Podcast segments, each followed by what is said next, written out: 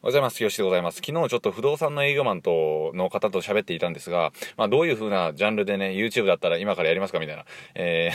そんな話になりまして、YouTube って結構今、戦国時代と言いますか、軍友割拠と言いますか、その時代を終えて、もう収束に向かってるみたいな感じだと思うんですね。な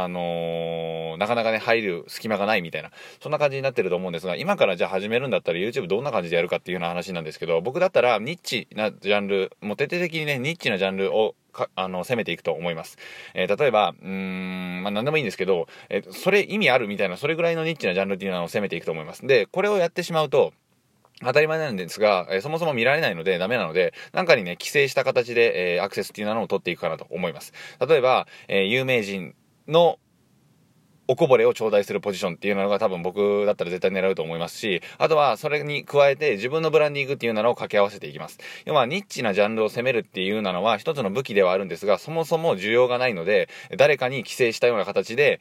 おこぼれを頂戴する場所をまずゲットすると。そこに掛け合わせて自分の発信のブランディングっていうのをやっていくわけですね。これがランチェスター戦略につながっていくかわかんないですけど、要は弱者の戦略として掛け合わせて戦っていく。そして、パラサイトでくっついて、寄生虫のように成長していくというふうな感じです。で、2013年、2014年ぐらいにね、このパラサイトマーケティングっていうのがめちゃめちゃ流行っていて、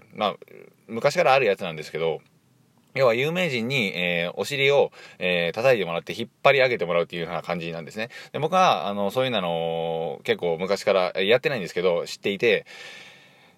これの弱点としては、要はその人がいなくなってしまったら、その人はパワーを失うっていうような感じなんですね。コバンザメとかもそうですけど、サメにくっついて、虎の意を狩るキツネという風な感じで生きてるので、虎がいるから強いんですけど、虎がいなくなってしまったら、もう何もできないっていうような感じになるので、結局は自力から自分の力っていうのをつけていく必要があるという風な感じではあるんですが、初心者がね、ブーストで加速していくためには、この虎の意を狩る狐スタイルっていうのは結構強かったりするんですよ。だからそれがちょっと流行ったわけなんですが、YouTube だったら、そういう風な感じでおこぼれを頂戴するっていうようなところに行きます。で、掛け合わせて個人のブランディングなんですが、これがね、やっぱどの時代でも必要だなと思うんですよ。例えばサラリーマンを辞めているとか、世界一周旅行を経験しているとか、もう実績があるとか、こういう風なことをやっているとか、自分のね、強みっていう風なのを絶対に出していかないといけないんですね。個人がうまくいこうと思ったら。もちろん顔出しの動画を上げる必要とかはないですし、僕みたいにね、顔をもう上げずに隠して講義形式で上げているっていう風なのもいいかなと思います。で、ビジネス系 YouTuber とかを見てると、もうビジネス系はね、入るとこないんですけど、基本的には、自分のファンっていう風なのをちゃんと獲得していけば、そういったところは気にせずに発信っていうのを続けていけるし、ファンを増やしていくことができれば、もちろん利益も上がってくるという風な感じになっていくので、自分がね、何を提供できるのかっていうのを明確にしていった方がいいんですね。で、経験とか今までの人生っていうのはその人にしか送ってきてない、ファクターになってくるので、被りようがないんですよ。SMAP の、セロリっていう歌ご存知だと思うんですけどっていうか、育ってきた環境が違うから価値観の違いは否めないってやつなんですけど、今ね、全員違うんですね。全員違う。絶対全員違うし、ナンバーワンにならなくていい、もともと特別なオンリーワン、というふうな感じになっているので、そこを出しさえすれば被ることってないんですよ。で、みんなね、そのビジネス系の方と、そういった人たちの発信を見てるので、どうしてもその人たちの発信に寄せていってしまうし、劣化版ビジネス系 YouTuber みたいな感じになってしまうので、もったいないんですよね、逆に言うと。そんな真似する必要なんでないし、自分の発信っていうのをやっていった方がいいんですよ。でもね、そのひな形みたいなのがあるし、そこを見てしまうので、被っちゃうので、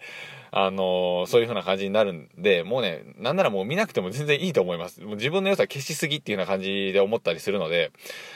そのあたりはね、難しい問題ではあると思うんですが、もっとね、自分らしさっていうのを出していった方がいいと思います。そのエッジ、聞いたエッジが、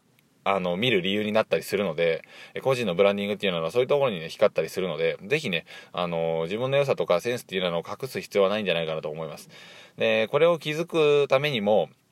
一回ね、さらけ出してみたり、自分の経験っていう風なのを振り返ってみることによって、発信することっていうのは出てきたりするので、このあたりをね、ぜひやってみてほしいと思うんですね。で、僕もさっきの音声でご紹介したんですけど、自分のね、サラリーマン時代を振り返ってみると、やっぱね、涙が出てくるぐらいしんどかったっていう風なことがあったので、それをね、自分の言葉で伝えてあげるだけなんですね。あとはどういう言葉を選んでいけば一番伝わるかな、みたいなことを考えていけば、どんどんね、ネタとか書くこととか発信することっていうのは生まれてきますので、ぜひね、これはやってみてほしいなと思います。はい、というような感じで、YouTube の話からかなりそれてきましたけど、結局はいつの時代も自分をいかにブランディングさせるかっていうのが大切だったりします。自分っていう風なのは商品であるということなので、ぜひね、どうすればその自分という商品が輝くかっていうようなことを考えて発信していくのが大切かなと思います。はい。っていうような感じで今度こそ本当に筋トレ行ってきます。よりね、詳しい内容は、下記のメルマガでご紹介していますので、よかったらチェックしてみてください。自分のコンテンツを作っていく、自分だけのコンテンツを作っていく方法についても、徹底的にね、解剖しておりますし、その10年、僕が10年独立して、やってきたことについても、惜しみなく公開しておりますので、ぜひね、無料でご覧ください。はい。では、行ってきます。ありがとうございました。さよなら。